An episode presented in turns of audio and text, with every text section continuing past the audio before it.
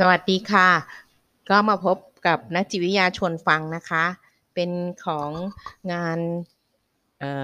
วารสารและคลังความรู้ของกรมสุขภาพจิตนะคะ จัดทำในโดยสำนักวิชาการสุขภาพจิตนะคะ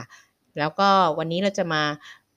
แนะนำหนังสือคู่มือการสื่อสารของวัยรุ่นกับครอบครัวนะคะ ที่จัดทำขึ้นเมื่อปี 2000 21 หรือ 2563 นะคะ คู่มือนี้จัดโดยกองส่งเสริมและพัฒนาสุขภาพจิตนะคะ ก็ไปไว้เป็นแนวทางให้วัยรุ่นเนี่ยสามารถสื่อสารกับพ่อแม่ผู้ปกครองได้นะคะ วันนี้เราจะมาในหัวข้อเรื่องการจัดอารมณ์ของตนเอง การสื่อสารที่มีอารมณ์ลบเนี่ยเข้ามาเกี่ยวข้องเนี่ยจะย่อมทำให้พูดคุยกันไม่รู้เรื่องนะคะ ดังนั้นในการพูดคุยให้สังเกตตัวเรา เองว่ามีอารมณ์อย่างไร สามารถควบคุมอารมณ์ขณะนั้นได้หรือไม่ หากไม่ได้ก็ควรหยุดการพูดคุย เพราะพูดคุยกันต่อไปย่อมเกิดการทะเลาะรุนแรง ควรรอให้อารมณ์ผ่อนคลาย จึงกลับมาพูดคุยด้วยเหตุผลอีกครั้งนะคะเราก็จะพบว่าวัยรุ่นเนี่ยมีการเปลี่ยนแปลงทางอารมณ์ และในขณะเดียวกันพ่อคุณแม่หรือผู้ปกครองเนี่ยก็จะมีการเปลี่ยนแปลงทางด้านอารมณ์เหมือนกัน ฉะนั้นถ้าเราต่างฝ่ายต่างควบคุมอารมณ์ให้ดีเนี่ยการจะเกิดทะเลาะวิวาทรุนแรงเนี่ยก็จะมีน้อยลงนะคะ แล้วก็ทำให้สมรรถภาพในครอบครัวดีขึ้น ต่อไปเรื่องของการสร้างความน่าเชื่อถือก็คือ เป็นการพิสูจน์ว่าเราจะเป็นผู้ผู้ใหญ่แล้วนะคะ และเราก็คิดเองได้แล้ว วิธีหนึ่งก็คือ การทำให้พ่อแม่ไว้วางใจ และสร้างความเชื่อถือ ต้องใช้เวลาและ ความสม่ำเสมอ เช่นเมื่อพูด เช่นเมื่อพูดอะไรเราก็ควรรักษาคำพูด รับผิดชอบหน้าที่แล้วก็กิจวัตรประจำวันต่างๆ การกิน การนอน การออกกำลังกาย การอ่านหนังสือ เพื่อจัดการชีวิตให้เข้าที่ ให้พ่อแม่ไว้ใจเข้าใจความคาดหวังของพ่อแม่นะคะ แล้วก็เลือกทำในสิ่งที่ทำได้ หากสามารถทำได้อย่างสม่ำเสมอ ในที่สุดพ่อแม่ก็จะไว้ใจและให้ความอิสระในการคิดและตัดสินใจมากขึ้น ทีนี้เรามาดูว่าไอ้คำพูดเกินต้านเนี่ยนะ เราก็จะต้องยกเลิกไปไม่พูดนะคะ ที่จะอยู่ใน episode episode ที่ 2 นะคะ ก็สามารถที่จะกลับไปย้อนฟังได้ ทีนี้เทคนิคในการระระงับอารมณ์ก็คือการนับเลขนะ เมื่อเจอสถานการณ์ที่ทำให้เราเกิดอารมณ์ก่อให้เรา ก่อนที่เราจะเอ่ยปากโต้เถียงนะคะ ก็ควรท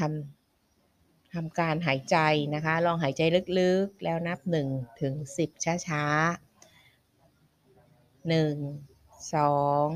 สามสี่ห้าหกเจ็ดแปดเก้าสิบให้ความคิดไปอยู่ที่ตัวเลขที่นับนะคะ แล้วก็ลืมคำพูดความคิดที่เข้ามาในหัว นับเลขไปเรื่อยๆ จนรู้สึกอารมณ์เย็นลง อันนี้ก็จะเป็นวิธีระงับอารมณ์ได้ หรือการขอเวลานอก สถานการณ์ที่พบทำให้เราเกิดอารมณ์ แม้นับเลข แล้วก็ตามนะคะ แต่ก็ยังไม่สามารถรับระงับอารมณ์ได้ เราก็จะต้องมีวิธีเช่น ขอเวลานอก แล้วก็ออกไปจากสถานการณ์นั้นพักหนึ่งนะคะเพื่อไปสงบสติอารมณ์ของตน แล้วก็มีการฝึกหายใจนะคะ ฝึกหายใจที่จะช่วยผ่อนคลายและระงับระงับอารมณ์ได้เป็นอย่างดี จึงควรฝึกอย่างสม่ำเสมอเพื่อให้เคยชินเป็นอัตโนมัตินะคะ เช่น นั่งในท่าที่สบายแล้วหลับตา หายใจเข้า พร้อมนับ1ถึง4ให้เป็นจังหวะ เพื่อให้รู้สึกท้องพองออก ขณะที่ท้องพองออกให้กั้นลมหายใจไว้1ถึง4นะนับ1ถึง4แล้วค่อยๆ ผ่อนหายใจออกอีกที แล้วทีนี้ก็ให้นับ1ถึง8พยายามหายใจออกให้หมด สังเกตหน้าท้องแฟบลง ทำซ้ำอีกก็โดยการหายใจเข้าช้าๆ กั้นไว้และหายใจออก โดยช่วงเวลาที่หายใจออกนั้น นานกว่าช่วงเวลาหายใจเข้านะคะ อันนี้ก็จะเป็นตัวอย่างของการจัดการอารมณ์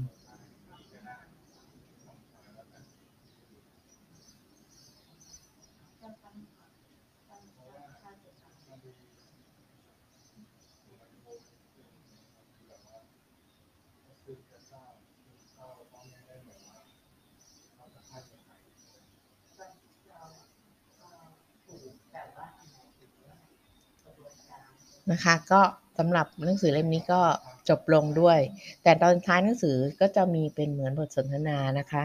สามารถเข้าไปอ่านได้นะคะ บทสนทนาระหว่างพ่อกับลูกแล้วก็ตัววัยรุ่นเองนะคะ